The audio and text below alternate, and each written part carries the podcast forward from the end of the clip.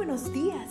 Gracias por estar con nosotros en este bendecido día. Ven y juntos aprendamos y realicemos el estudio de nuestro matinal titulado Nuestro maravilloso Dios.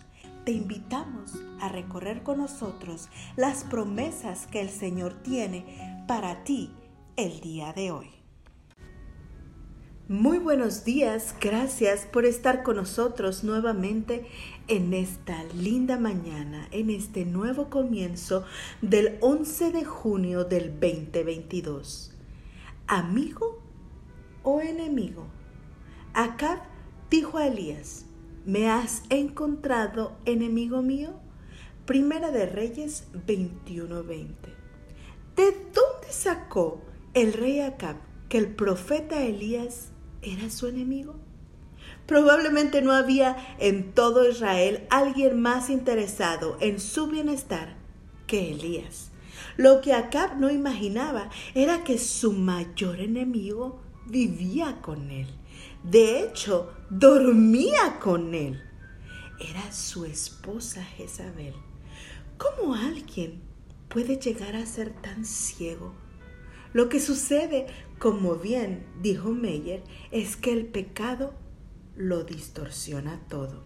Este hecho explica por qué, por ejemplo, el pecador le da la espalda al amigo que intenta ayudarlo a alejarse del mal.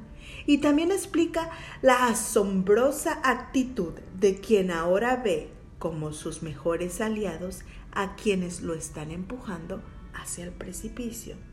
Ese era justamente el problema de acá.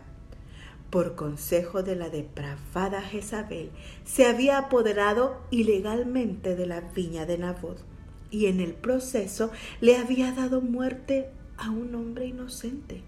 Pero su doble pecado no quedaría impune.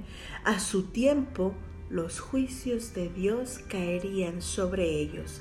Acab había ido precisamente a la viña de Nabot para apoderarse de ella cuando Elías lo encontró. Así que me has encontrado, enemigo mío, le dice Acab. Te he encontrado, responde el profeta. ¿Por qué te has vendido? ¿Para hacer lo malo ante los ojos del Señor?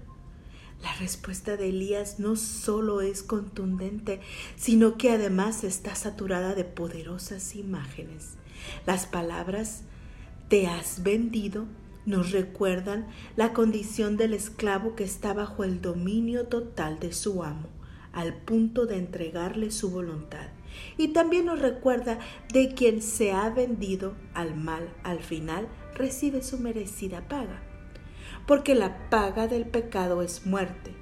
Por un tiempo, Acab pareció salirse con la suya, pero finalmente su pecado lo alcanzó. Como bien dice la escritura, Dios no puede ser burlado, pues todo lo que el hombre siembre, eso también segará.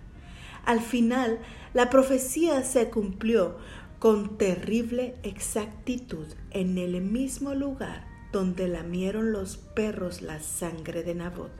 Los perros lamerán también tu sangre, tu misma sangre.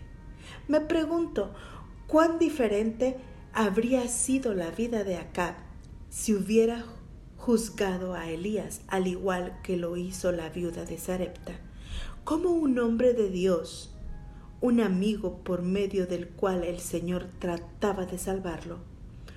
Otra habría sido su historia. Padre Celestial, ayúdame el día de hoy a reconocer a los buenos amigos, especialmente a aquellos que están haciendo esfuerzos para ayudarme a crecer en mi experiencia cristiana. Quiero verlos como lo que son, un tesoro incalculable valor. Que tengas buen día. Cada día gracias. Gracias Dios por darnos la tranquilidad necesaria